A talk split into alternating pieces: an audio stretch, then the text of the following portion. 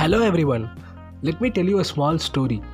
My grandfather completed schooling, but he was never able to go to a college, and for his whole life he thought if he was a graduate, he would have been proud. And eventually he made my mother a graduate, but she was not proud. She thought if she was an engineer, she would have been proud. And eventually I became an engineer. Am I proud is a big question mark. But why?